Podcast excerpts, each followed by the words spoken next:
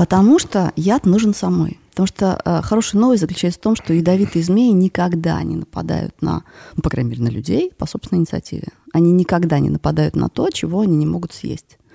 Вот. А если даже что-то пытается напасть на них, они пытаются сначала каким-то образом предупредить и сказать, что вообще калифорнийский гремучник перед тобой, ты что ж делаешь-то? Иди отсюда.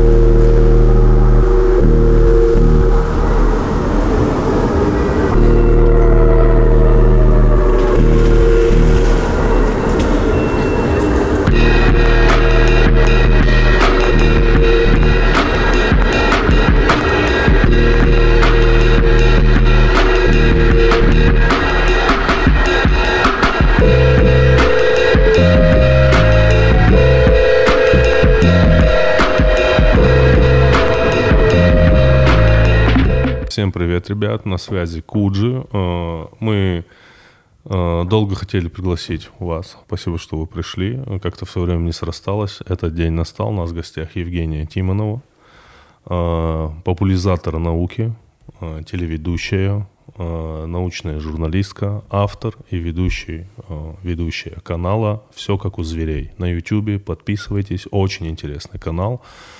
Здравствуйте. Андрей боится. Сейчас мы поймем, почему. Андрей боится. Он не боится. Он испытывает ярко выраженный дискомфорт. Ярко выраженный дискомфорт. Вот об этом и поговорим. Потому что мы только на словах любим животных. А на деле мы сегодня выясним. Такая интрига у нас. Да, привет. Очень рада вас видеть.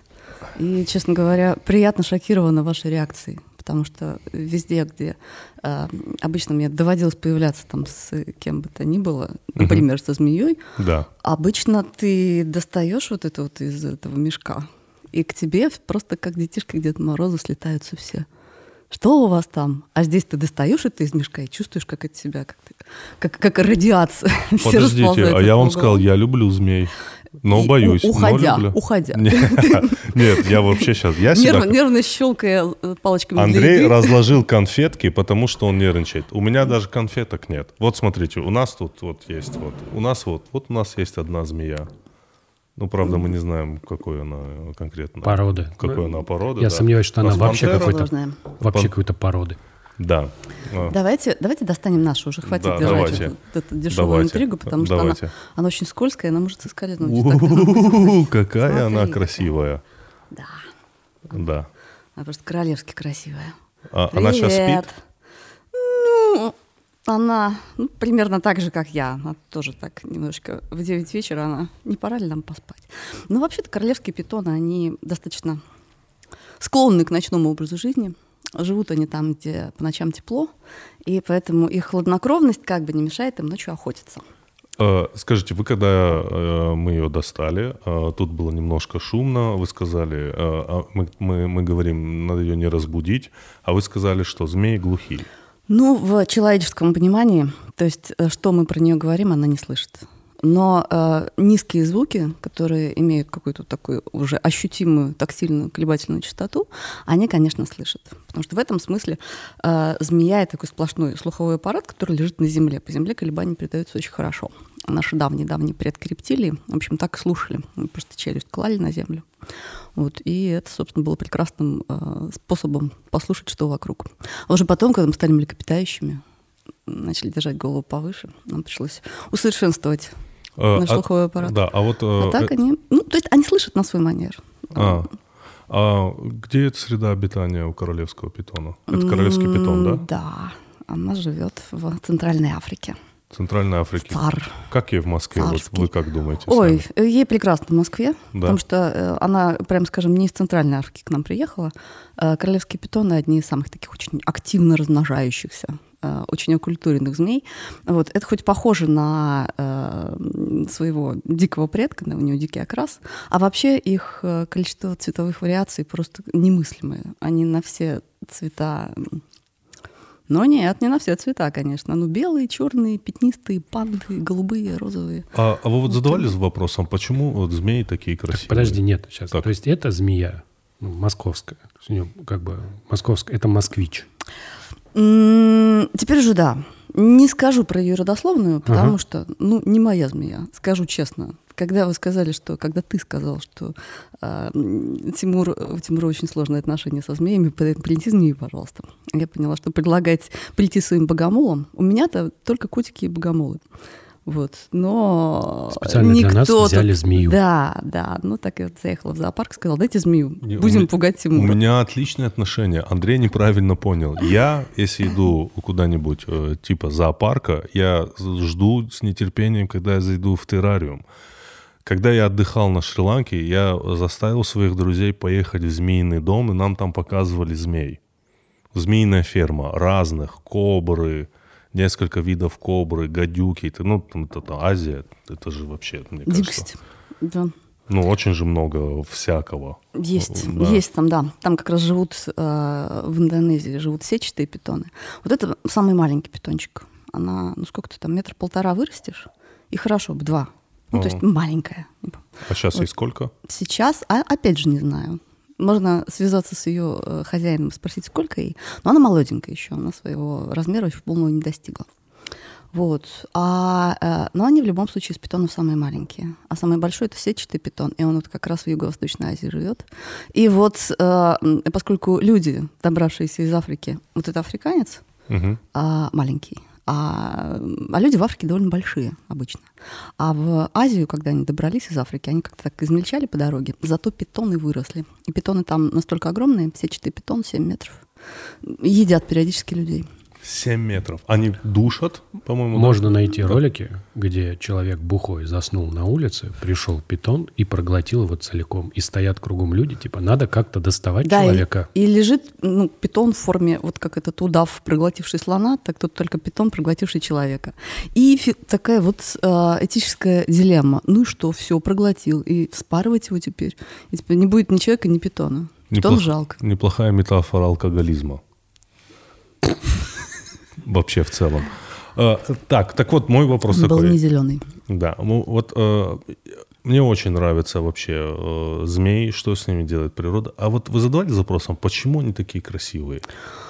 Вот как вообще, вот как вот, допустим, вот этот окрас на ней появился? Это же просто, это же промышленный дизайнер как будто бы работал. Ну, в общем, наши промышленные дизайнеры, на самом деле, не создают ничего особенно нового. Они имеют дело с тем, что у нас уже есть. У нас уже встроены некоторые определенные нейронные сети, которые узнают паттерны, доставляющие нам удовольствие. Змеи такие красивые для нас. Наверное, прежде всего, потому что они в нашей эволюции сыграли очень-очень важную, серьезную роль. Они, в общем, отчасти сделали нас людьми. И... Как именно? Один из эволюционных факторов, которые... то есть, в принципе, вся наше окружение в Восточной Африке нас формировало. Нас формировали котики, нас формировали гиены, нас формировали... Особенно хорошо нас формировали змеи. Выяснилось это не так давно, где-то уже в начале 21 века было очень интересное исследование, заметили такой феномен. То есть приматы живут в Южной Америке и в Старом Свете, в Юго-Восточной Азии, в Африке. И старосветские приматы, к которым, собственно, и мы относимся, отличаются, узконосые обезьяны, отличаются от широконосых обезьян Южной Америки, умом и сообразительностью. Самая умная американская обезьяна — это капуцин. Самая умная старосветская обезьяна, даже не считая нас, это шимпанзе, который очень умный, гораздо умнее любого капуцина. И так как-то со всеми. Все вот какие-то наши обезьяны, то есть, они умнее. Американцы тупые. Сейчас мы говорили про обезьян. Прости, не мог удержаться. Так, ладно. Андрей, это теща твоя здесь. А? 2 из 2. 2 из 2. Да. И... Вот, и стали исследовать, что отличается, собственно говоря. Вот здесь приматы, везде приматы вообще очень умные, но наши некоторые умнее. Вот, и сравнивали экологические факторы, и обратили внимание, что в Южной Америке гораздо меньше, чем в Африке, ядовитых змей, особенно древесных змей. То есть там, по низу там еще что-то ползает, там все вот эти торсепел, вот эти копьеголовые гадюки, там бушмейстеры. Вот. Но не в таком количестве, как в Африке. А в Африке они еще там мамбы, они залезают на деревья, там эти страшные ядовитые ужи, бумсланги, они тоже залезают на деревья. Вот, то есть там все это гораздо-гораздо больше. И сделали предположение, что похоже. То есть, ладно, что умнее.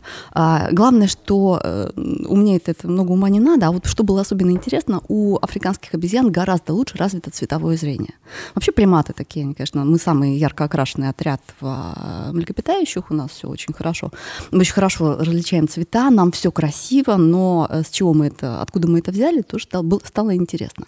Вот, и предположили, что острое и особенно цветовое зрение понадобилось нам для того, чтобы эффективно вычленять из фона силуэт змеи. То есть змея — это такая штука, то есть, а наши дальние предки-то, они не ходили даже степенно, как вот тоже такие бесхвостые крупные обезьяны, они прыгали по деревьям, и тогда было критически важно прыгать так, чтобы ветка, за которую ты хватаешься, не оказалась змеей. А какая-нибудь зеленая мамба, да или там обычная черная, они просто ветка и ветка. Вот, и, в общем, все, кто обладал недостаточно острым зрением и недостаточно хорошей способностью откалибровывать цвета и, соответственно, вырезать из фона вот этот вот очень важный такой визуальный паттерн змею, тот не прошел экзамен эволюционного отбора. Не прошел, да. Не вышел в четвертьфинал. Да, и поэтому все мы потомки людей, которые очень людей. Потомки существ, которые очень хорошо умели различать змею в любой ситуации, в любом окружении. Будь она ползет по земле, будь она висит на ветке, мы должны ее видеть. И это же не только вопрос глаз, это еще вопрос обработки анализатора. Это требуется в секунды. Ты уже летишь, а мы чемпионы, наши предки, не мы уже, к сожалению, чемпионы мира по прыжкам с дерева на дерево, никто больше так круто не прыгает. И когда ты уже куда-то летишь и видишь, что та веточка, она оказывается змея, тебе нужно в доли секунды придумать какую-то другую веточку, перекоординироваться. Тебе нужен для этого очень развитый мозг.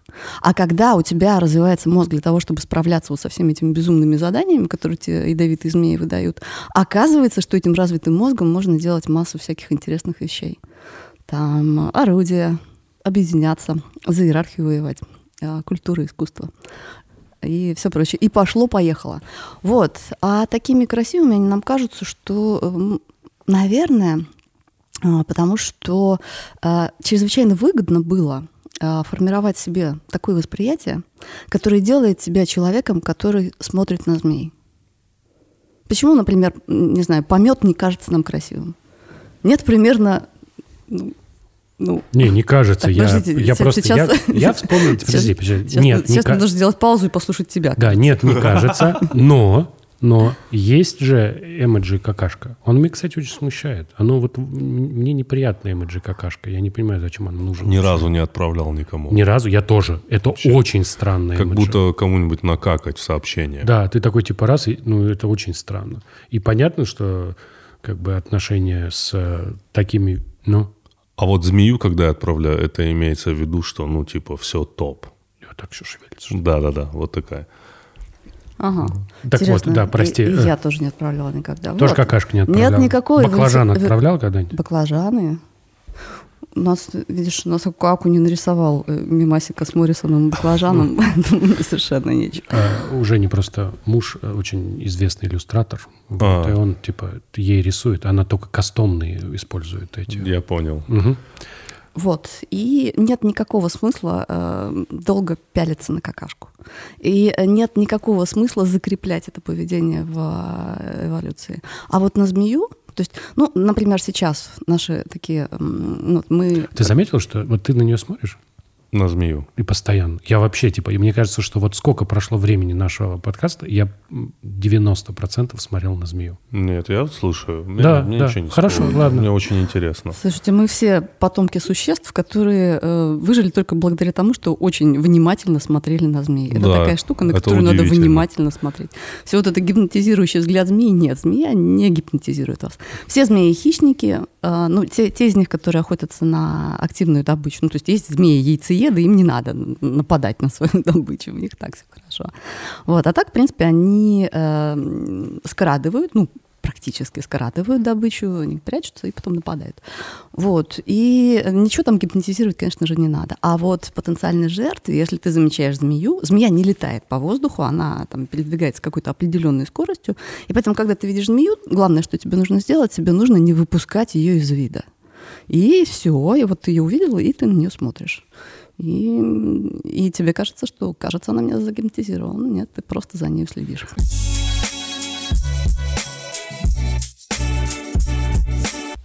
Итак, ребят, Андрей меня попросил принести ненужные, на мой взгляд, мне из моего гардероба вещи, из денима, это в скобках. Джинсовая ткань. У нас синхронное плавание, что ли? Вот, я принес джинсы, которые стали мне маленькие, и они в целом очень узкие мне. А когда ты их покупала, они тебе не были узкие? Типа у тебя были уже ноги просто? Что? Ну, я как-то такой, ну, нормально. Пусть будут узкие. Узкие. А да. Сейчас у тебя появился сын, и ты такой, нет. Да, кстати. То есть уже не... Нужна подвижность. Нужна подвижность. Значит, ну, они очень старые. Вот. Угу. Также куртка, которая мне, наоборот, большая. Так. То есть, понимаешь, да? А когда ты ее покупала, она была очень большая. Да, она тоже из джинсовой ткани. Вот я ее принес. И, Андрей, теперь расскажи мне, зачем я это принес. Да, у Levi's есть программа утилизации вещей. Ты сдаешь вещи в боксы в 15 городах России. Эти вещи поступают в некоммерческую организацию. Там эти вещи сортируют. И те, которые хорошие, отправляются нуждающим. Те, которые уже непригодны. Главное только сдавать чистые вещи. Вот, они отправляются на переработку. Из них делают волокно, которое используется, например, как наполнитель для мебели. Ты не будешь скучать по этим вещам? Нет, тогда мне не жалко. Тогда не жалко. Тогда... Такое, да? Нет, потому что когда нет. Я... Типа начал рассказывать, ты такой, типа, не такая уж мне и большая эта куртка, да? Ну, если честно тебе сказать, перед тем, как их сюда принести, я их примерил.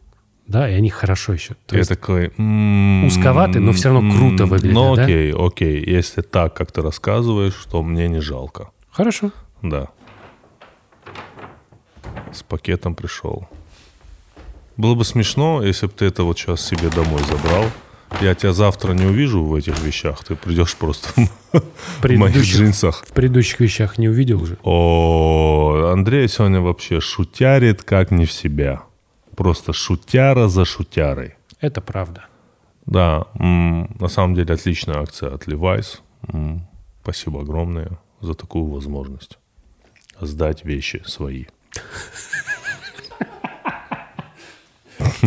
Ну, как бы... История. Нет, смотри, не у тебя конкретно много вещей, но просто ситуация такая, что в последние десятилетия люди просто очень много покупают одежды. И вообще вопрос переработки одежды неожиданно встал. Раньше не было никогда мусора в виде одежды. Мы не сталкивались с такой историей. А появление быстрого фаст-фэшн, такое есть явление, когда люди очень быстро производят, ну, меняют модельный ряд, и из-за этого ты покупаешь новые вещи, покупаешь, плюс они стали меньше носиться, и в результате у тебя образуется огромное количество мусора. Так что идея, что вещи нужно перерабатывать, она такая, довольно полезная. Да, я согласен. Я не буду скучать. Ну, будешь чуть-чуть, да. Ну, чуть-чуть буду, но окей.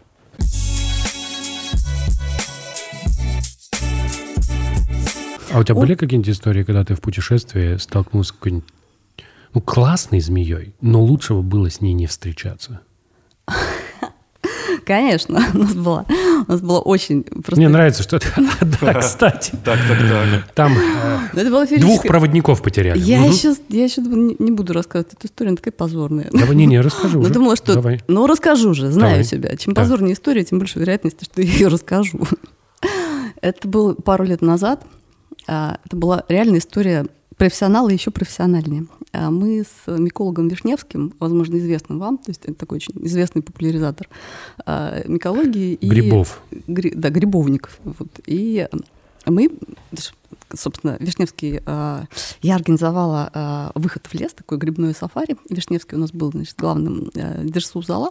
Вот. А я в данном случае, поскольку мои знания по грибы по сравнению с знаниями Вишневского, они примерно ничтожны, и поэтому я просто весело бегала вокруг и смотрела, что там, где еще есть.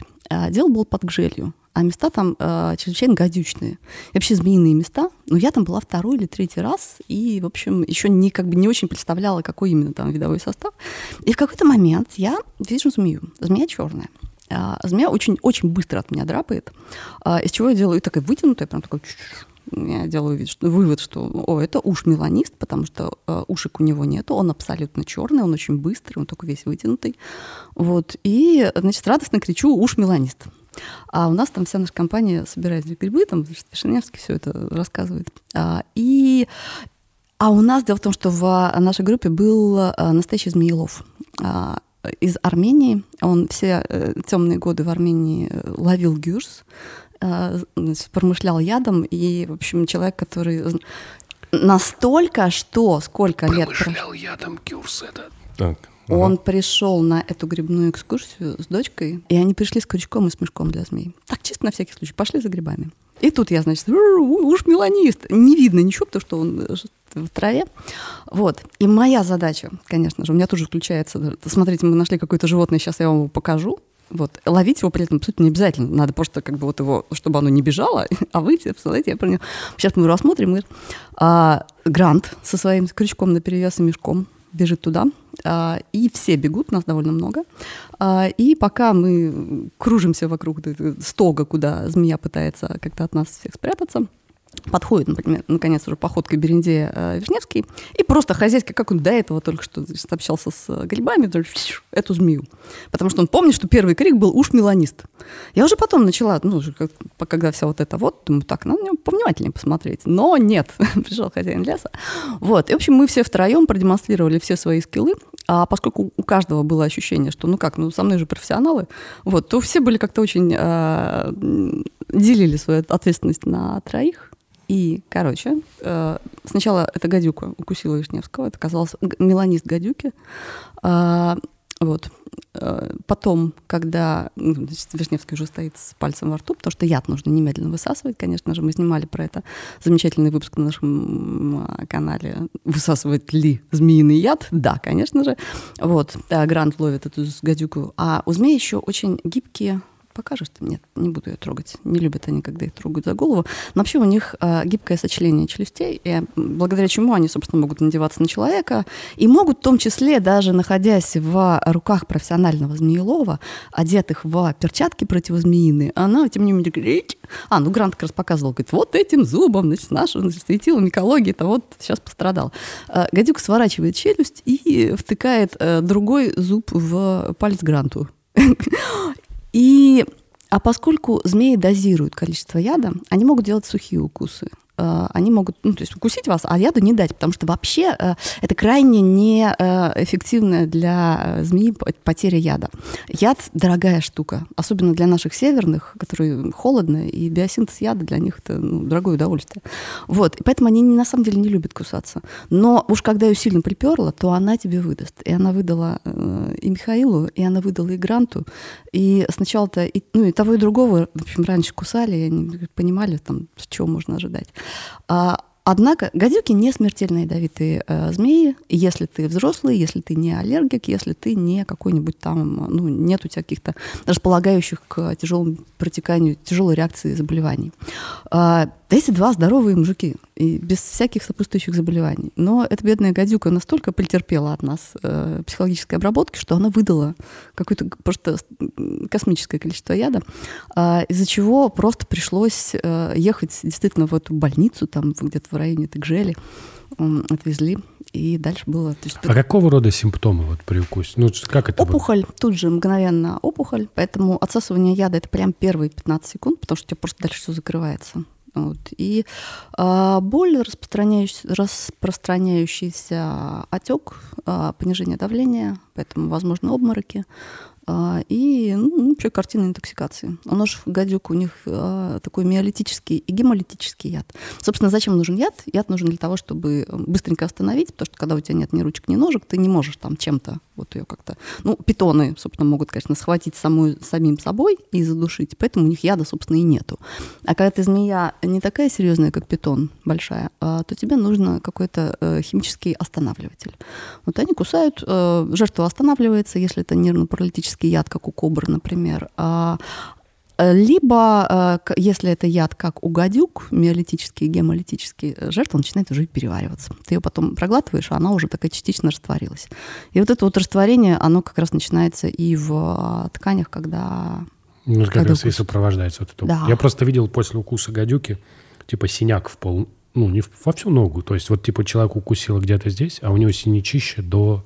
Да, вот это. Я забыла, хотела же принести открытку от Дроздова, которую он сделал из своей фотографии, когда его укусил гадюка на съемках. Вот, это, конечно, Николай Николаевич просто вот 100%. Укусил прямо на съемках, притом гадюка была дикая, природник, ему его коллега притащил, вот, а Дроздов был уверен, что это такая, ну, домашняя, ручная. Гадюки, в принципе, нормально приручаются, они бывают ручные, вот, и его коллега-то гадюку выручил, и они сидят, уже камера работает, и, говорит, я чувствую, что она поползла мне в рукав. Я думаю, ну, отлично, вот снимаем змею, а змея уползла. И я ее давай вытаскивать. А ей не понравилось, что я вытаскиваю, и слышу, она меня укусила. Думаю, ну вот, сейчас я скажу, что меня гадюка укусила, все начнется, все, переполох, съемка сорвана. Ладно, ну, укусила и укусила, ладно. Вот, и, в общем, поскольку, в принципе, для молодого организма, и, опять же, гадюка была, видимо, не очень там злобная и не выдала много яда, все было... как-то более-менее нормально шло, но через несколько дней, поскольку Николаю Николаевичу к этому моменту уже было нормально лет, видимо, все-таки какое-то немножко замедленное кровообращение в конечностях, и у него там развился некрозик. И выяснилось это совершенно случайно. На 1 июня они поехали куда-то своей телевизионной тусовкой поздравлять детей. Детский дом или что-то такое. И там в этой телевизионной тусовке была Малышева, одиозная, которая, тем не менее, увидела вот этот вот синяк у Дроздова. Говорит, это что? Говорит, ну, гадюка. Там, бандитская гадюка на съемке. Говорит, знаете, у вас некроз. Если вы немедленно не отправитесь в больницу, вообще не понятно, что с вами будет. Не, ну понятно, что гангрена начнется, придется... Типа, ну, это... в общем, да, ну уже там все началось. И, в общем, с тех пор Николай Николаевич Елену Малышеву, иначе как моя спасительница, не называет. И имеет на это полное право. Потому что 2 недели после этого он пролежал в реанимации, у него еще только гуля осталась на руке, но... Сам живой, руки на месте. То возвращаясь, вот вы поехали туда в больницу, и что там происходит? Просто вкалывают антидот и все, да? Ну, нам вкололи антидот, нам. Мы покакали, нам вкололи антидот. В смысле, вот Гранту с Михаилом вкатили сыворотку антигадюка, хотя, конечно, через 2,5 часа это уже не имело никакого смысла. Но врачи, поскольку они живут в гадючных местах, и если там что-то с ним произойдет, и потом по протоколу будет выяснено, что сыворотку не поставили, а пациент у вас тут, значит, и помер, то они вроде как будут виноваты, поэтому ставят ее, хотя это имеет смысл только 1 час.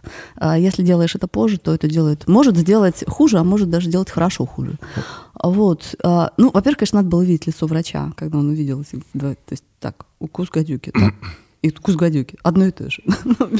Они делали покерфейс, но это им тяжело давалось. Ставится капельница, от капельницы сразу становится легче. Да. То есть самое главное тут. Забавно, у меня почему-то Россия вообще не ассоциируется с таким змеиным местом. Ну, Россия не змеиное место. Лужи, да, окей, Россия вообще не змеиное место. У нас, собственно, Крым гадюки, щитомордника. Ну, Гюрзы там совсем-совсем на юге. В горах, да? Гюрза – это разновидность гадюки, да? Или это да, это очень крупная гадюка, прям здоровенная. Там по 3 метра бывает. По 3 метра?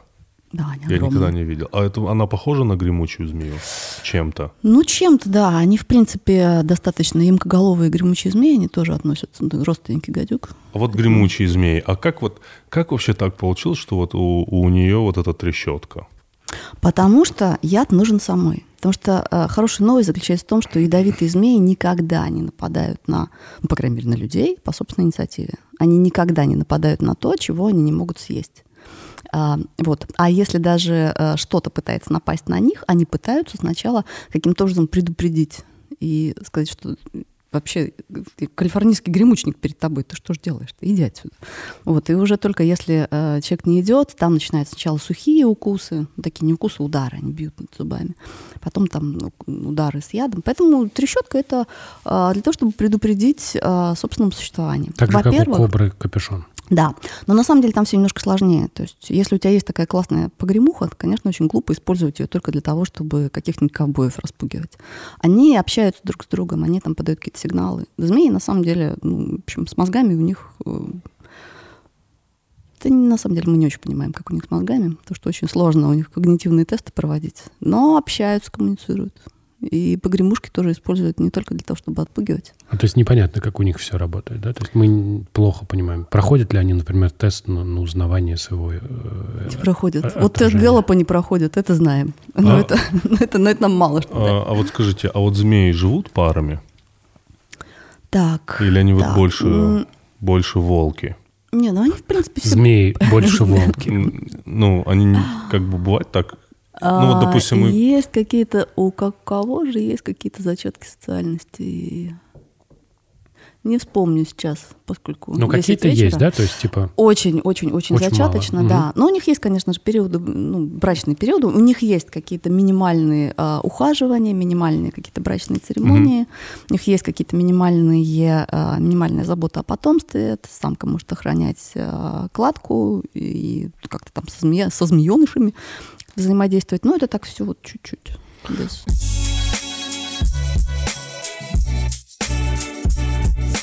Наша постоянная рубрика «Ебучая география» от Aviasales, сервиса для покупки дешевых авиабилетов. Итак, Тимур, ты готов? Я готов. Эритрея. Я ничего не знаю, потому что я впервые слышу про эту страну. Это одна из таких стран, про которые мы мало знаем, потому что она действительно... сравнительно недавно получил независимость. И в принципе, в Эритрее есть весь набор, который ты ожидаешь от страны. Ну, давай, это, конечно, плохо, это стереотип, но мы понимаем, если есть африканская страна, мы про нее ничего не слышали, то примерно понятно, что там. Скорее всего, диктатура, скорее всего, низкий уровень жизни, военизированная страна, да, там, возможно, какие-то проблемы с правами человека и так далее, так далее, так далее. Но Эритрея интересна нам не этим. Дело все в том, что в 1998 году в Эритрее, Эритрея участвовала в войне, как правильно сказать, воевала с Эфиопией. У них была 2-летняя война. Результатом этого, потому что в Эритрее не хватало людей, стала интересная воинская повинность. Да, во-первых, все люди обязаны служить. Это касается и мужчин, и женщин. Во-вторых, да, служат они примерно так. Тебя призывают на службу, дальше у тебя 6 месяцев подготовки, а дальше никто не знает, сколько ты будешь служить. Потому что, в принципе, может быть, год, может быть, 2, может быть, 10. Есть граница по возрасту, 55 лет, когда тебя точно должны освободить. Но никакого конкретного срока у тебя нет. Но это не самая крутая вещь. Самая крутая вещь, что единственный способ избежать воинской повинности – это хорошо сдать экзамены в школе. То есть ты плохо сдал экзамены, ты не 2 получаешь, чувак. Тебя просто забирают в армию, хрен пойми сколько лет. Как тебе? Этот мир удивителен. Как ты думаешь, кстати, люди при этом... Я вот не знаю, это вообще мотивирует учиться? Или типа, что учиться, все равно не сдашь? У меня нет ответа на этот вопрос, Андрей. Это была рубрика «Ебучая география» от Aviasales, сервиса для покупки дешевых авиабилетов. Мы рассказываем про места, куда можно съездить, но не стоит.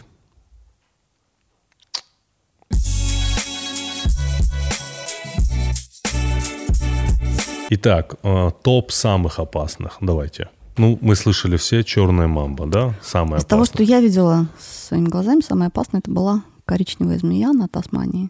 Это как раз вот из большой австралийской тройки. Большая австралийская тройка. Так. Да, там пара видов тайпанов и коричневая змея. Она так и называется, коричневая змея. Она так и выглядит. Просто коричневая. Более того, это самая скучная змея. Не знаю, там это вот есть у нас, например, змея-медянка. Вот Россия, кстати, настолько не змеиная страна, что когда мы приехали вот в эту вот больницу, которая, между прочим, в гадюшном месте находится, и закатили Вишневского на каталке и там в общем, дядька сидел и спрашивает: что это с ним? Как-то змея укусила. Какая? Гадюка. Говорит, гадюка еще ладно. Самое страшное — это медянка. И вот тут мы уже... Медянка — это ничего, это шнурок, это ужик. Это самая никакая змея, какая только может быть, ну, при всем, конечно, уважении ко всем медянкам, она достаточно редкая, но это вот просто никакущий ужик. То есть медянка в этом смысле, она вообще... Она абсолютно, она безобиднейшая. То есть, и вот фольклор... Не помню уже, какие там корни, почему это, но, в общем, фольклор приписывает ей какие-то совершенно адские качества, то есть она там и летает стрелой, и протыкает насквозь, и что она там только не делает, и укус у нее, конечно, страшнее любой гадюки. Конфу-змея. Конфу-змея. А вот как называется? Аспид? Аспид он называется? Или такая разноцветная змея? Коралловый аспид. Да, она же тоже очень ядовитая, да? Ну, она прилично ядовитая, но она хорошо мелкая. Что он там к того кораллового аспида вот столько. И ее видно прям. Так вот, коричневая, вот насколько медянка невыразительная змея, коричневая змея тоже такая, но она большая. Но она действительно очень коричневая. У нее маленькая голова, они тоже относятся к аспидам. В Австралии нет гадюковых, нет ямкоголовых. Там все вот аспиды. Собственно, аспиды — это вот кобры и компания. Вот. И она... Ну, там, собственно, примерно ядовитости тайпана. Их там меряют в летальных дозах по мышам, и получается там, одной змеи хватит на десяток людей. И, в общем, иногда действительно бывает в Австралии такие неприятности, действительно есть укусы змей, которые заканчиваются летально. Чаще всего люди получают их, кстати, тоже, опять же, поскольку змеи не любят кусаться, не хотят этого делать, но очень часто бывают укусы у садоводов, у всяких фермеров, которые ковыряются в грядках, разгребают. Особенно опасно всякие поленницы и сараи. То есть человек разгребает поленницу, змея отползает, и вот он уже, собственно, до последнего замусленного угла дошел, и ей уже некуда отползать, и тут она просто уже кусает, потому что куда еще. Вот. И тогда, кстати, австралийские змеи — это единственные змеи, на которых не работает правило отсасывания яда. Вот этого не надо делать, потому что яда там столько, что вы этим все равно... Вы, конечно, можете удалить значительное количество яда, но его все равно хватит. И поэтому делать этого не нужно, потому что здесь вся надежда на сыворотку. Поэтому по всей Австралии работают летающие доктора. Ты из любого места Австралии можешь позвонить. Если ты можешь позвонить, там есть покрытие, сказать, что меня укусила змея, предположительно такая-то, и к тебе тут же прилетает вертолет и вкалывает тебе сыворотку именно от этой змеи. Если ты говоришь, что она была никакая коричневая, а что коричневая змея, а что тайпаны, они такие, не сильно отличаются, не радикально, то единственный способ понять, что тебе вкалывать, чтобы не сделать тебе еще немножечко хуже, это взять анализ яда. И поэтому хорошо бы, чтобы ты его перед этим старательно не высосал. А все остальные ядовитые укусы, они начинаются... все же еще про черную мамбу все говорят, что очень опасная. Очень опасная. Да, там, в общем, тоже, если у вас нет доступа к реанимации в какое-то ближайшее время, то лучше это, конечно, немедленно отрубить то, куда вас укусили. Реально? Эти делают. И даже при том, не обязательно так далеко ехать. Знакомый знакомого отрубил палец после укуса эфы, по-моему, Кажется, F.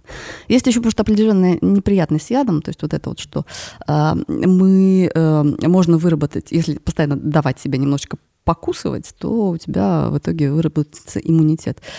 Очень часто бывает наоборот. Ты сенсибилизируешь организм, и каждый следующий укус может оказаться последним.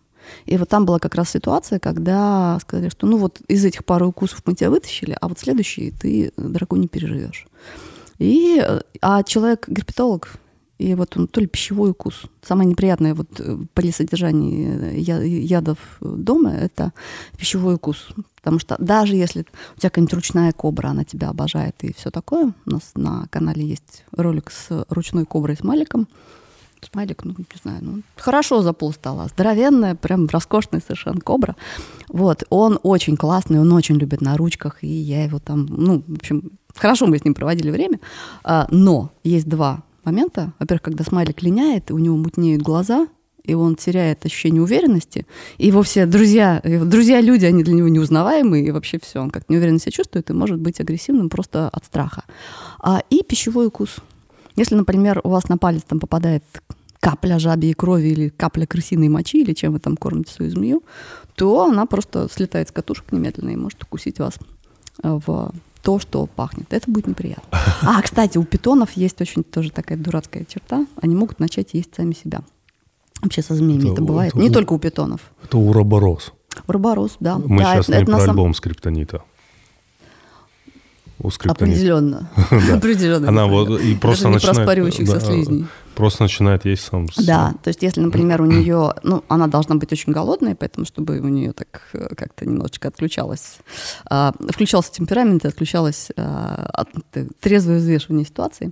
И если, опять же, хвост пахнет чем-нибудь съедобным, она вцепляется в него и может даже... Ну, некоторые там полоза могут прям приличную часть себя проглотить. Хорошо.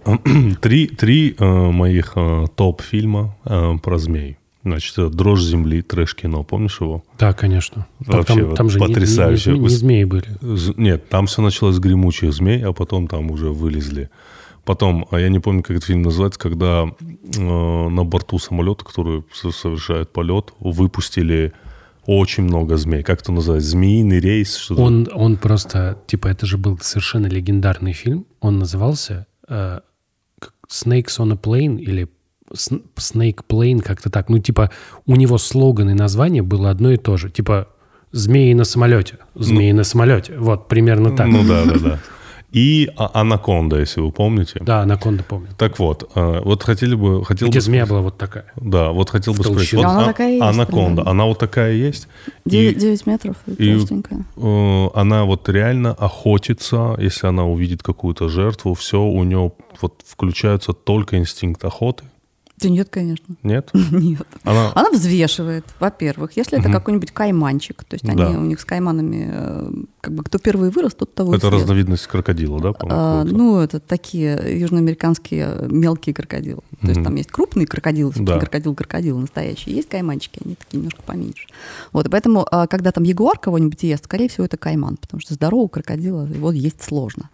Вот. И поэтому, конечно же, они взвешивают. Они могут... У них есть тактики охоты. Они могут, ну, то есть, например, вот не сразу увидеть и включиться, что вот, сейчас я там ее настигну и сожру. Нет, она может так, вот это вот спрячусь-ка я. То есть они могут делать шаг назад, то есть они могут строить стратегию. Вот по таким каким-то опосредованным вещам, собственно, и вычисляют, что с мозгами у них неплохо.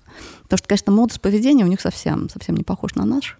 И трудно оценивать. Вот. Но когда ты охотник, притом охотник, который не просто мне нужно куда-нибудь ее уцепить ядом и просто потом ползти за ней, когда оно сдохнет. Нет, так ты должен поймать. Ты должен знать, где голова, где душить, как, на кого надо нападать, на кого не надо.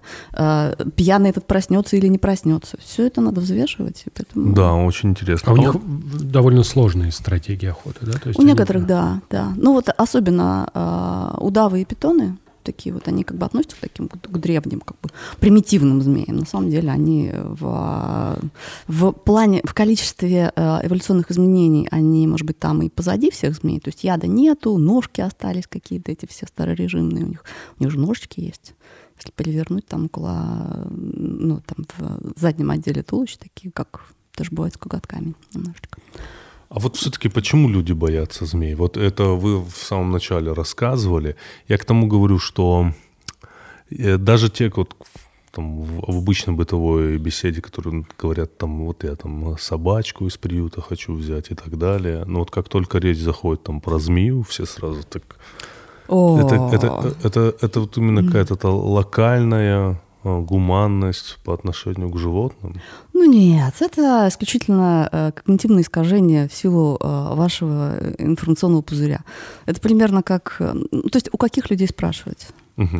Мы вот как раз, когда в Австралии с Дроздовым были, ездили там по северным территориям, и мы нашли на дороге сбитого удава.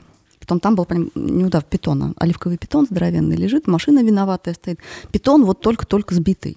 И, ну, змеи хорошо довольно живучие. То есть мы там выскочили, машина такая стоит, мы сбили питона. То есть они не уехали дальше? Они не уехали, да. Они не понимали, что делать с этим. И мы тоже не понимали, потому что это северные территории, это самая дикая, ну, почти самый дикий там, кусок Австралии. Вот, и поэтому где там ближайшая ветеринарка, и летают ли летающие доктора в Австралии к питонам. Вот, ну, мы вытащили с дороги, посмотрели, но он такой вроде как еще в тонусе был. И поэтому, конечно, первая мысль у нас была, ну, давайте сейчас поедем искать, будем искать ему доктора. Потом, так, ладно.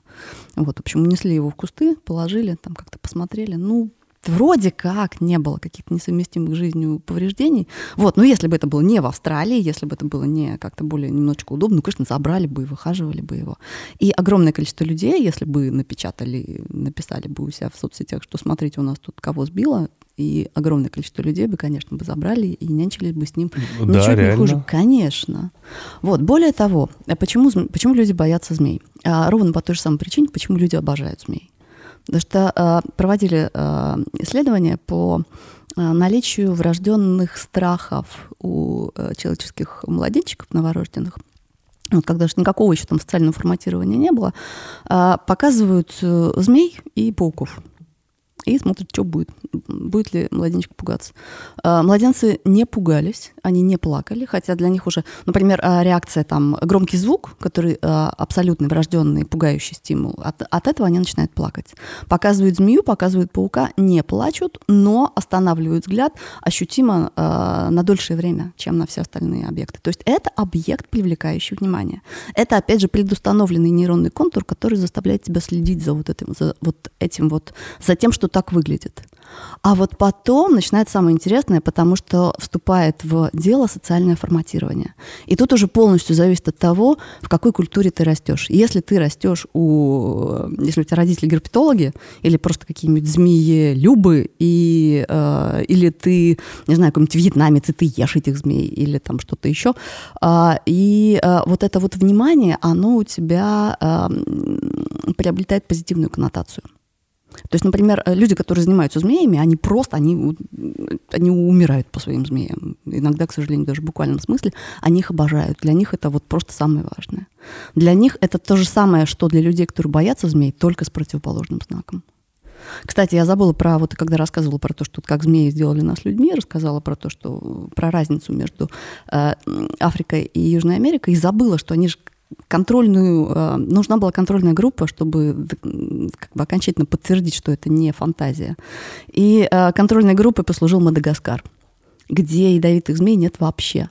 И мадагаскарские приматы — это лемуры, у которых и мозгов, по сравнению с нормальными обезьянами, очень мало, и зрение практически черно-белое. Невероятно. То есть вся вот эта история про змея и его роль в познании добра и зла, она приобретает какую-то удивительную эволюционную буквальность. А скажите, вот как вот изучают поведение животных, не зная... Во-первых, первый мой вопрос. Как вы думаете, мы дойдем до того, что мы начнем понимать язык животных? Такое будет когда-нибудь? Это вообще реально? Вот гипотетически даже. Вообще, в принципе, этология, наука о врожденных формах поведения животного, она и представляет собой, по сути, интервью с животным на его языке, по формулировке одного из ее основателей, Ника Тинбергена. Поэтому, конечно, задача такая стоит. А как это происходит, вот скажите? Примерно в двух словах. Пока просто... что кривенько. Как-то там что-то вбивается в какую-то программу или как-то рисуется. Нейроэтология, она теперь тоже существует, но есть разные способы пытаться понять, что определенное поведение животного значит. То есть, собственно, этология – это наблюдение за поведением. Поведение, хорошо бы, чтобы оно было естественным. Да. Вот, но за этим неизбежно встает вопрос трактовки. Окей, мы вот это увидели, а что это значит? Это выглядит, как будто бы животное сердится. Но на самом деле это исключительно наши проекции. И поэтому вступает там нейроэтология, например, когда животное делает что-то такое, а мы смотрим на ФМРТ за его мозговой активностью, смотрим, какие зоны мозга в этот момент у него работают. Окей, вот возбудилась амигдала. Да, похоже, действительно, это... что-то связанное с агрессией. Хотя, может быть, это связано с сексуальным возбуждением, а нам кажется, что вот так. То есть пока что нам нужно исследовать разные виды с какими-то схожими паттернами поведения, анализировать их мозговую активность, все это сравнивать и делать выводы, которые могут быть там с той или иной долей вероятности совпадать реально. То есть пока что это все очень-очень-очень приблизительно. Но это же типа проблема, что мы подходим к попытке понять животное, да, со своей стороны, с человеческой. Мы пытаемся, когда мы рассуждаем о животном, например, о своем любимом домашнем животном, мы их наделяем какими-то чертами, которые вполне возможно не существуют просто как таковые. Потому что мы, например, говорим, ну, вот как это я слышал, да, что люди, которые дрессируют медведей, они говорят, что с ними очень тяжело, потому что есть ощущение, что ты общаешься с шизофреником. То есть у него вот все нормально, а потом он хоп, и вообще у него типа скакнуло совершенно настроение. Ну, у медведя. У медведя, да. Ага. То есть, ну, как бы вот дрессировщики тигров, они вот могут про тигров говорить, что вот у него такой характер, у него такой, или что вот у него сегодня такое настроение. С медведями гораздо тяжелее. То есть они такие сами в себе, что-то у них вот это иногда бывает настроение, иногда они совсем безумно себя ведут.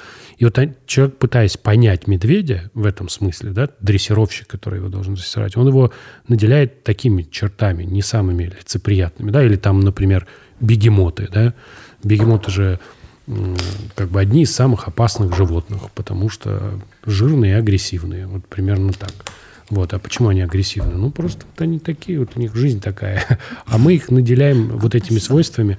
Территориальные, социальные. Да, хочется сказать, что вот это прикольная мысль, про которую я никогда не думал, да, что вот змея живет, особенно если она не кусается, очень не глупая, потому что она решает довольно нетривиальные задачи, но при этом, типа, они не общаются между собой, у них нет тусовок, они не собираются никуда. Хочется сказать, что вот у этой науки, как в этой науке продвигаться, если мы в какой-то момент должны просто отказаться от человеческих категорий, применительных к животным. Как тогда нам сказать, вот оно что, думает, не думает? Кстати, знаешь, какая самая, пожалуй, насколько нам сейчас понятно, интеллектуальная рептилия? Вот какие варианты? Крокодил. Крокодил, действительно. Хотя, казалось бы, лежит боливну и лежит. А когда начали присматриваться, очень неудобно наблюдать за крокодилом в естественной среде, потому что надо лежать в болоте, и тебя будут есть все, начиная с крокодилов. В чем его интеллектуальность проявляется? У аллигаторов миссисипских есть даже коллективная охота. То есть они просто собираются аллигаторы и загоняют. Там одни выгоняют, другие хватают, и потом все это, ну, как делится, не делится. У них есть брачные танцы, песни, вернее, скорее. У них есть игровое поведение. Азиатские крокодилы очень любят играть с выдрами, азиатскими же, бескоготными. Выдры просто играют абсолютно со всем чем угодно, они в этом плане вот просто как дельфины. Они вот, не кормите меня, просто поиграйте со мной.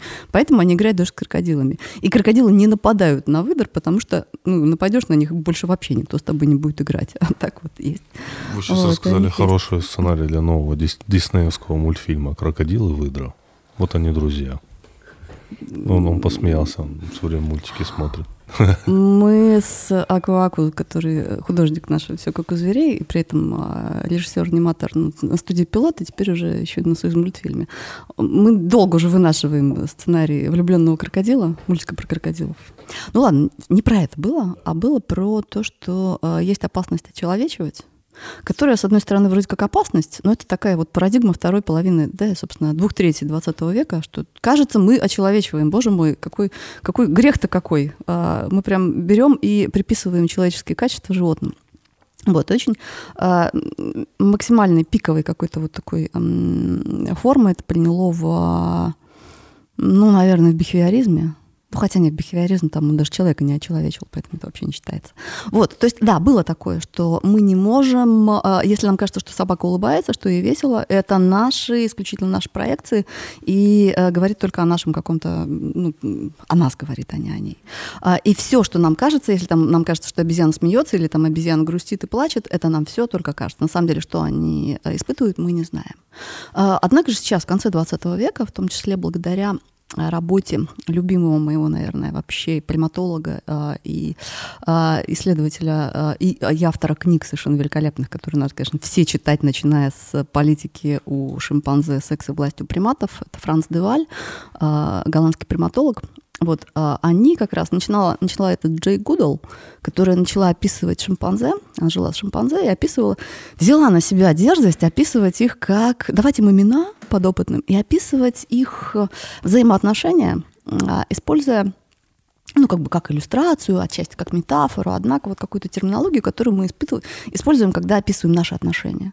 Это было, конечно, ужасно, такое, ну, нельзя было так делать в науке, фу-фу-фу, так науку не пишут, вы еще это, еще накраситесь, прежде чем все это нам рассказывать.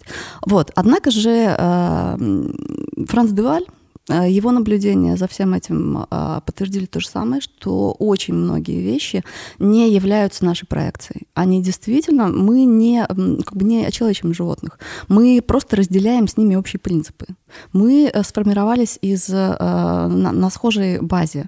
И предположить, что то, что выглядит абсолютно так же, как человеческое поведение в этой ситуации, если это делает обезьяна в этой ситуации для достижения этих же целей, и предполагать, что за этим стоит что-то другое, не то, что мы в это вкладываем. Это настолько там нарушать все принципы Акамы и вообще все законы логики. И настолько городить вообще избыточные сущности, что прекратите, пожалуйста, это делать.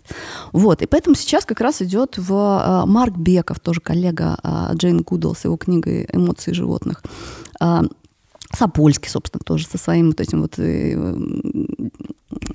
записки примата. Совершенно замечательно, великолепно. Совершенно Сапольский, конечно, и лекции, но пишет он еще лучше. И все это идет к тому, что вот это очеловечивание, это не просто наш способ понимания вообще, что происходит, потому что, по сути, у нас нет другого способа познания. Для нас вот theory of mind — это тот метод, который мы применяем вообще, в принципе, ко всему. Мы становимся чем-то и понимаем, так, я вот это вот, я делаю так-то, ага, это значит вот это. Конечно же, в этом методе есть много погрешностей, но это как вот с прыжками с одного там дерева на другое. Да, есть ветер, но ты можешь посчитать. И когда ты знаешь, примерно представляешь себе природу этих погрешностей, ты можешь там как-то вырезать их, исключить. Но других методов, по крайней мере, понимать сложные феномены наподобие поведения, наподобие там, сознания животных, там, их каких-то психических движений, раньше это было настолько невозможно, вот в отрыве от концепции вот такой вот очеловечения, вживания в шкуру животного, что это вообще там нет никакой психики, нет никакого интеллекта, нет никакой культуры животных, прекратите. Нет того, чего у нас нет методологии для изучения. Как бы так. Наука иногда впадает в такое, слушайте, я не знаю, как это изучать, поэтому давайте сделаем вид, что этого просто... Если я закрою глаза, это просто исчезнет. Вот, и сейчас потихонечку разворачивается в эту сторону. Конечно же, она очень зыбкая, конечно, такое вот очень спекулятивное, очень умозрительное многое из того, что там описывается, но, тем не менее, это очень интересно. Я немножко не то имел в виду. Смотри, то, что ты говоришь, что мы должны наделить животных какими-то человеческими качествами, чтобы объяснить, в первую очередь, себе их поведение, это логично. Мой тезис был немножко другой. Мой тезис был такой, что когда мы пытаемся, когда мы наделяем животных человеческими качествами, мы какую-то очень важную вещь теряем. Вот применительно, например, к змеям. Здесь разговор был... Мой вопрос-то был именно в этом, что вот мы сейчас слушали, и ты просто вот слушаешь про змей, и вероятность того, что мы в какой-то момент поймем там поведение какого-нибудь, не знаю, коричневой змеи, да, оно примерно такое же, как бы оно... гораздо ниже, чем если завтра прилетят инопланетяне, мы с ними попытаемся установить контакт. Потому что установка контакта с какой-то другой цивилизацией как будто бы выглядит, более реалистичным, потому что у нас есть какие-то общие представления о форме, о содержании, возможно, они, скорее всего, по-другому устроены, по другим видам. Про это фантасты думали много. Но вот натурально, поставить задачу, вот мы хотим понять змей, да, эта задача выглядит гораздо менее реалистичной. Как будто это прям невозможно, потому что, что ты думаешь сейчас? Она вот сейчас спит вообще? Что с ней? Реально. Или она нас слушает? Она наш слушатель. Она чувствует, да, вибрацию, особенно когда мы тут что-то переставляем. Да. Вот, вообще, королевские, они... Вот у него другое название — шаровый питон. У него, кстати, есть отличное... он, поскольку маленький питончик, ему надо защищаться, его самого там кто угодно сожрет. У него есть потрясающая технология защиты. Он сворачивается в шарик, в бакугана такого, и прячет голову внутри. И очень сильно напрягается. Мышцы у них, конечно, каменные. И он такой пыл, сложился, и все. А вот у него открытые глаза, это... А у него нет вариантов. У них же нет век. У них сросшиеся такие вот прикрывающие покровные стекла, как на часах. И поэтому, когда они линяют, у них мутнеют глаза перед этим, потому что у них отслаивается слой кожи. А хотите вы потрогать? ее. Да, сейчас потрогаю. Это девочка, да? Девочка. Угу. Сейчас потрогаем. Если это имеет значение в данном контексте. Вот вы говорили про приматов. Вот мы когда с Андреем обсуждали, вот ну, как бы прямые эволюционные родственники, да, если можно так назвать. Да, прям, да. У них, допустим, бывают там похороны у приматов. Задайте длинный вопрос, я пока конфету съем. Давайте. Хорошо. Похороны, выборы. Почему это рядом? Патриотизм. Бывает. Бывает, да? Есть ли такая история, что один примат записал альбом, и другие приматы его слушают? Или как, ну, например, могут ли приматы одни другим ставить лайки? Там какие-то камушки красивые приносят, говорят, ты сегодня молодец, вот тебе камушек. Не знаю, я пытаюсь задать вопрос, пока Женя ест эту Аленку. Вот. Что еще могут приматы делать? Помимо того, что ставить лайки и записывать альбомы. Сплетничать. Да, неплохо. Сплетничать, ругаться, воевать. Воевать, да. Да. Ну, воевать, я думаю, все животные воевать, воюют. Я думаю, все... Нет, имеется в виду... Нет, имеется в виду, чтобы это была прям война. Чтобы был некий начальник, который собирает приматов и говорит, я сам не пойду, но вы пойдете. И они такие, окей. А вот лев себя как ведет. Ты, видимо, не читал «Искусство войны». Лев, он собирает своих женщин. Так, и их отправляет. И отправляет, и говорит, давайте, вернетесь. Все животные воюют. Нет, сейчас. Крокодил съедая кого-то, это война. Нет. Основа войны – это что-то съесть. Территорию. Нет, смотри, война все-таки. Это как золотые дуплоны. Дублоны. Война как будто это организованное мероприятие. Это типа не я, ты, кто кого съест. Да, это условно не крокодил с этой, как ее, с анакондой. Да? Кто кого перерос, тот и победил. А я слышал такой факт, что, ну, возможно, это неправда, что у косаток, что косатки самые умные хищники, и что они охотятся стаями, и у каждой стаи разные методы охоты, передающиеся из поколения в поколение. Это реально? Да. Все, что вы спрашивали, да. Все, что мы спрашивали. Выборы есть у обезьян? У них есть, да. У них есть альфа-самец. Ну, давайте про шимпанзе говорить, потому что иначе мы до светла не управимся. Шимпанзе наши самые ближайшие родственники. И, наверное, про больших шимпанзе. То есть у нас два ближайших родственника. Это карликовые бонобо. И, собственно, большие такие классические шимпанзе. Вот, классические шимпанзе, они как раз такие war apes, они воинственные, они как раз ходят воевать, убивать соседей, именно на войну. То есть у них есть военные ритуалы, они себя приводят в соответствующее состояние, они ухают, они топают, они разгоняют себе амигдалу, приводят себя становятся агрессивными, поднимают себе уровень тестостерона на этот момент и прут. Вот, дальше не бывает такого, что... Идите, там мои бритые мальчики, и пусть за вас говорят ваши пулеметы. Нет, они так не делают. Они идут все вместе, никто никого не посылает. И более того, они охотятся исключительно на одиночных шимпанзе. То есть никакой героизм шимпанзе не свойственен. Нет такого, чтобы ворваться в части противника и, в общем, там всем полечь. Нет, они в этом плане абсолютно не джентльмены. Но, тем не менее, это бывают довольно эффективные какие-то операции. И опять же, Гудолл, по-моему, описывала случаи, когда прям одна группа в итоге просто как-то убивала, уничтожала, расформировала соседнюю группу вот этими постоянными набегами. Вот. А самцов убивали, самки там как-то разбредались по разным группам, очень плохо все заканчивалось для этих. А бонобо же они подобрее. Бонобо, прям скажем, подобрее. А они, притом, это был один вид не так давно, и у них они разделились, между ними течет река Конго. И на одном берегу этой Конго живут большие шимпанзе, а на другом бонобо. И они абсолютно разные. То есть бонобо пансексуальные, абсолютно мирные. У них и самцы, и самки могут быть альфами. У них невероятная совершенно изобретательность в плане каких-то вот... Ну, они заменили все агрессивные импульсы в своем... Все.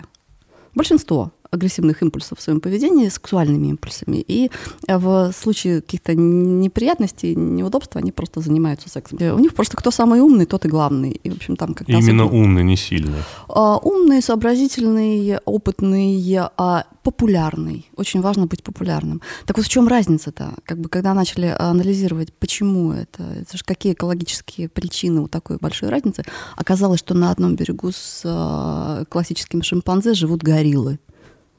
И В общем, в принципе, им делить нечего. Гориллы полностью травоядные, шимпанзе всеядные. Но просто горилла — это настолько огромная штука. То есть это такой сосед, который вроде как на твое не претендует, но не учитывать его невозможно. И у них вот это постоянное подспудное ощущение какой-то гигантской обезьяны, которая живет рядом с тобой. Неполноценности. В случае чего тебя наваляет, вот, оно как-то их сформировало очень сплоченными. Они в этом плане, конечно, очень похожи на людей. У них очень сильная такая внутригрупповая кооперация при наличии какой-то внешней угрозы.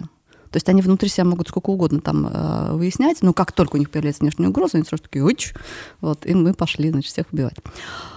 Вот. И когда вот у этих больших шимпанзе у них есть альфа-самец, и это, но это ненадолго, чаще всего. И у них постоянно такая текучка. Вот если гориллы, они гаремные, вот есть какой-то Абдулла, горилла Абдулла, и у него есть его гарем, и, в принципе, он несколько там лет, десятков лет будет там главным, пока его там кто-то из сыновей не сместит, но это будет очень нескоро. А у шимпанзе постоянная текучка. И у них постоянно вот эти вот политические какие-то процессы идут. То есть, когда ты лидер, у тебя обязательно есть оппозиция, которая смотрит и ждет удачного момента, когда бы тебя сковырнуть. Если ты хороший лидер, то тебя поддерживает вся вот эта вот пирамида. Потому что далеко не все хотят быть лидерами, на самом деле. Абсолютное большинство особей в группе просто хотят, чтобы лидер был нормальный. И если он нормальный, если он там не гнобит подчиненных, если он справедливо там, так или иначе поддерживает порядок, потому что основная задача альфа-самца — это поддержание порядка. Если где-то какие-то конфликты, он приходит, там шерсть задыбливает, всем навешивает или не навешивает, ну, то есть как-то прекращает это все. И если он не злоупотребляет своим приоритетным положением в получении ресурсов, то он всех устраивает, и любые попытки сместить его, они будут встречаться сопротивление, прежде всего, со стороны группы. Его защищают. Потому что стабильность это все типа портит. Ну, в общем, стабильность, да, она обычно всем нравится. Угу. По крайней мере, всем тем, кто не собирается, не метит сам на это место. Вот. Но если, ну, даже самый лучший лидер начинает стареть, и это шанс для претендентов. Притом, если лидер сильный, а претендент в себе не очень уверен, лучший способ, это, конечно, создать коалицию. Они обожают создавать коалиции, они дружат против кого-то, они все это знают, они, у них очень... При том, что у них нет же какой-то... У них все общение не голосовое. У них голос только для эмоциональных возгласов. У них немножко гортань не той системы, поэтому не могут членить раздельно. И поэтому у них мимика и жесты.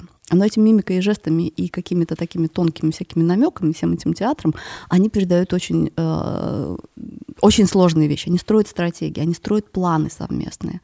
Они, например, накануне вот этого решительного выступления с попыткой захвата власти, например, претендент будет подкупать электорат вычесыванием. Валюта у всех обезьян — это груминг. Вот это вот вычесывание. Серьезно? Шерстки. Да.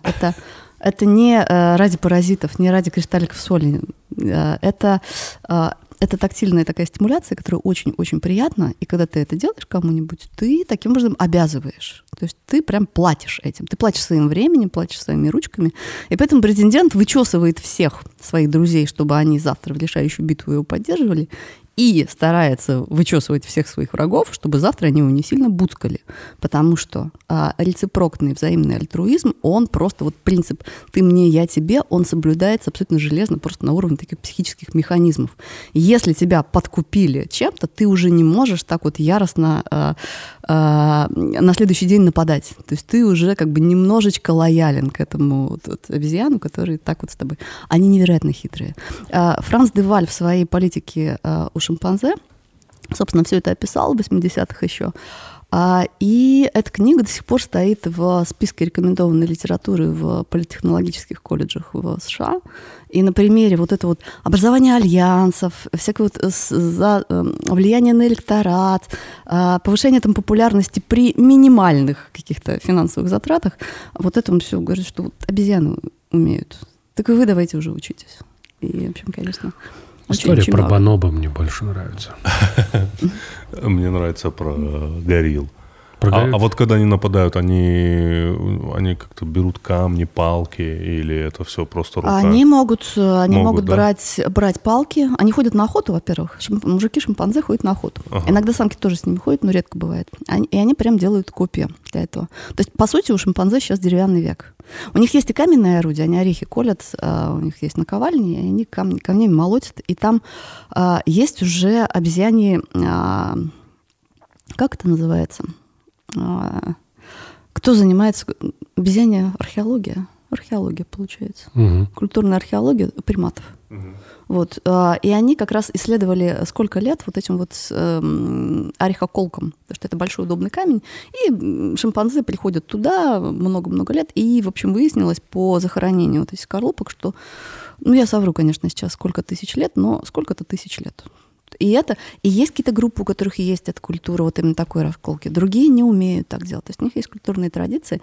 А с охотой они охотятся на обезьян других притом, на колобусов и на галага, на мелких обезьянок.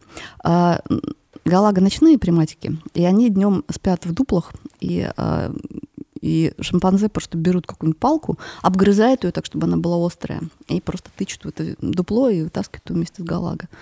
Вот, а на колобусов. Колобусы достаточно крупные обезьяны.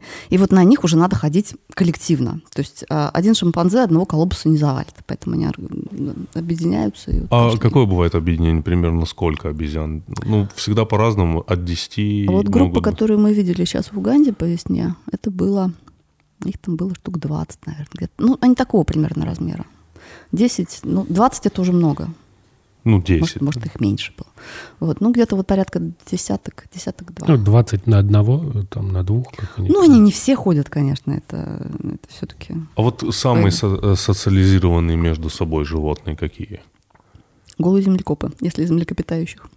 В смысле, социализированные в каком-то плане? Которые держатся друг друга, где мы можем насчитать там стаю из 100 особей. Если размер стаи, то это гну. Они собираются во время большой миграции между Кенией и Танзанией, они собираются в хорошие годы, в тучные годы по 1,5 миллиона у них. По 1,5 миллиона? Вы когда-нибудь видели это вживую, как это все происходит? Нет, я видела фрагментами только. Я просто в тот момент, когда вот эти миллионные стада гну переходят через эту реку Мара, туда же слетаются примерно такие же миллионные стада туристов со всего мира. Поэтому я все думаю, что в следующий раз. Хотя все хотят посмотреть. Сейчас Колмановский, кстати, был в этом августе, говорит, что нету никого, одни гну, крокодилы, а туристов почти нет. Поэтому... Из-за коронавируса. Да, поэтому сейчас, отличные может быть, новости. Природа очистилась. Скажите, как эта миграция вообще организовывается? 1,5 миллиона особей, как понимают, что им нужно в это время собраться? Понятно, погодные условия. И кто их предводитель? Или это именно одно? 1,5 миллиона. Кто у них может быть? Без телевидения у тебя не может быть предводителя. Да, это коллективное мышление такое у них. Они просто идут за травой. Там на территории Серенгети и прилежащие районы, где эта вся зебра гнушная компания пасется, там, собственно, саванна. А в саванне трава есть всегда, на самом деле. Но и даже когда засуха, там все равно какая-то трава есть. Но они не хотят какую-то траву, они хотят недавно выросшую, такая самая, чтобы...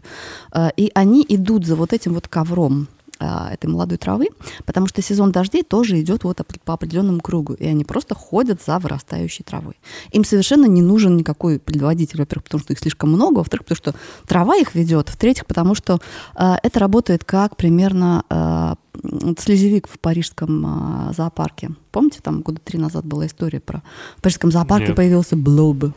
Нет. Животное, существо без мозгов, без глаз, которое может строить карты токийского метро, у которого есть память, которая ползает, и, в общем, такая биомасса найдет туранчок. Перформанс какой-то? Нет, есть задача такая. Это слезевик. Если у тебя есть несколько точек, например, на плоскости, ты можешь задать вопрос, как мне нарисовать сеть, разрешить ветвление, сеть дорог, чтобы все дома, все было соединено, а сумма длин, то есть по длине, эта штука была минимальная.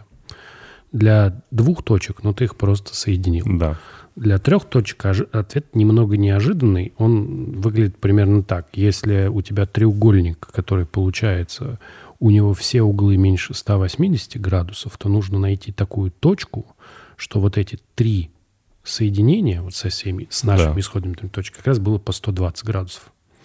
Я не пересказал, меньше 120 градусов, поэтому здесь должно быть по 120. А если больше 120 градусов есть угол, то нужно просто взять вот такую штуку.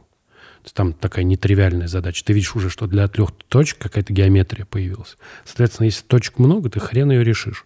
Но если ты возьмешь и разложишь в этих точках еду, закинешь слизевика, это же колония, да, слизевик? Он же слизевик — это коллективная амеба. Да, коллективная амеба, то есть это типа не совсем один организм. То он тебе расползется, конечно же, по самой оптимальной траектории. То есть ты так можешь решать эту задачу. Ты можешь решать математически, то есть для каждого конкретного набора можешь вот через слизевика. Да, проснулась чуть-чуть. Ну, то есть, на самом деле, конечно, миграция гнует не совсем роевой интеллект, но вообще это, в принципе, немножечко подходит к проблематике роевого интеллекта. Например, вот эти вот мурмурации птиц видели? Когда птицы летают какими-то потрясающими фигурами. Вот как они это делают?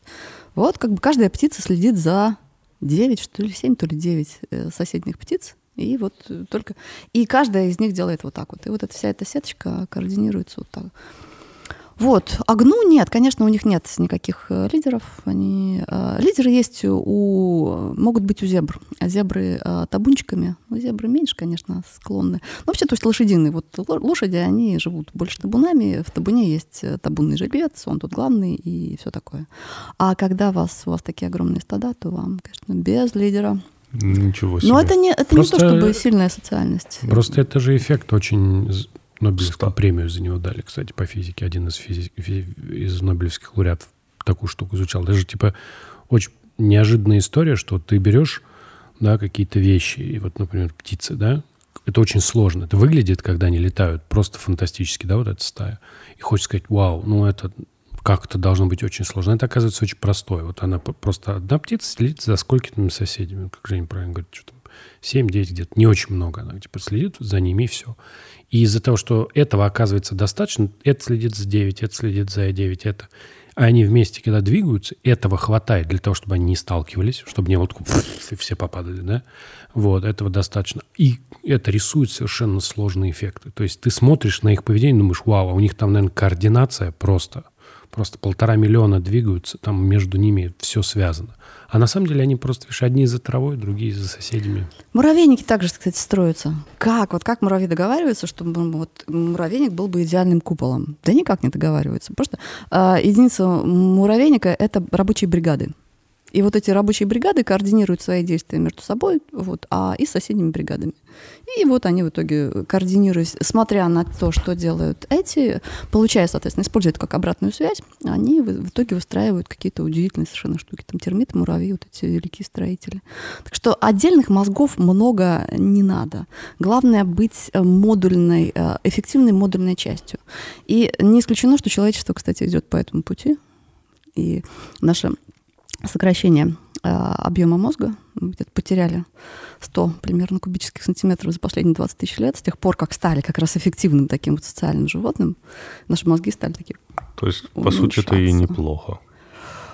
Ну, есть разные причины. По сути, все неплохо. Эволюция — дело такое. Как только ты проникаешься этой идеей, ты понимаешь, что все, в общем, неплохо. Но разные причины просто этого могут быть. Есть какое-то оптимистическое объяснение, что, может быть, наши мозги стали меньше по той же причине, почему там стали меньше наши телефоны. Что раньше были большие, а толку-то? А сейчас маленький, зато смотри, что умеет. Возможно, просто действительно увеличилась эффективность обработки. То есть там нейроны работают лучше, чем они работали 20 тысяч лет назад. Это вполне может быть. Вот. Но поскольку такая же штука, например, наблюдается у коллективных ос, при переходе одиночные осы, у них там определенный объем мозга, ну, грибовидные тела, то, что у них заменяет мозг, заменяет. Но когда они становятся коллективными, их мозги уменьшаются. То есть им уже так много не надо, они уже... Зачем думать самому, если можно посмотреть в интернете? Столько метафор я давно не слышал. столько. Вот. У меня любимая есть история про ОС, прости, про то, что типа вот это как мы, вот насколько мы плохо себе понимаем, ну, другой интеллект, условно, оса, у нее на самом деле вот очень мало нейронов, условно, клеток, и их все можно, в отличие от человеческого мозга, где их там миллиарды, и ты не знаешь, как они связаны. Типа мозг осы – это понятная нейросеть, ты его можешь закодировать.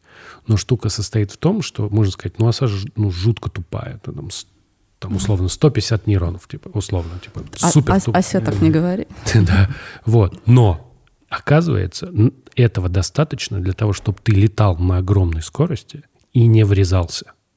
То есть ты летишь, этого оказывается достаточно. То есть для человека это кажется очень сложным заданием. Вот у тебя что-то летит, ты соображаешь. Но оказывается, надо просто проще к этому относиться. И это будет очень легко. Вот. И тебе кажется, что какая-то задача, она очень сложная, потому что ты ее пытался решать. Ты такой, типа, не, это сложно. Нестись огромной скоростью. Ты еще маленький, тебе нужно от всего увернуться. А оказывается, да не, нормально. Достаточно там, чуть-чуть от твоего мозга. Спасибо вам огромное. Это невероятно интересная беседа. Я надеюсь, вы придете к нам еще раз с другой змеей. Можно в следующий раз все-таки я возьму богомола, честно. Да, хорошо. Хоть и маленький, да, свой. Да, Тимур, и очень спасибо за вот это вот огромное количество метафор, потому что таким образом мы логично подходим к идее «Все как у зверей», как программы. Вот в этом-то суть бесконечности наших сюжетов. Да. Обязательно подписывайтесь на YouTube-канал «Все как у зверей». Очень интересно, очень сильно. Спасибо. Подожди, ты будешь ее трогать на камеру? Смотри, что происходит у нас. Смотри, как она оживилась. Я вот, если честно, любитель сохранять субординацию, знаете, и как-то не вторгаться в личное пространство другого существа. А змеи очень любят, когда их гладят. Тактильные контакты – абсолютно необходимая штука для формирования и нормального работающего даже интеллекта. Но это большая отдельная тема. Потрогайте. Когда еще? Богомол-то всякий может. Да, богомол он такой. Но... Да, это очень хорошо. Вот. Это первый шаг к тому, чтобы перестать. А вот сейчас мы будем наблюдать за тем, когда Андрей пойдет мыть руки. Вот смотрите, сейчас я буду засекать, через сколько он встанет, пойдет мыть руки. Королевский питон какает очень редко. И она чиста в этом плане гораздо более. А вот он коронавирусом может заболеть? Нет. Нет? А вот чем он может заболеть из человеческих болезней? Допустим, сифилисом может заболеть? Нет. Он хладнокровный. Они грибками часто болеют. Потому что когда холодные, мы почему редко болеем грибками? Потому что горячие грибам жарковато. А вот амфибии и рептилии, для них грибки — это прям напасть. Супер. Спасибо вам еще раз. Да, огромное. Спасибо. Здорово. Да.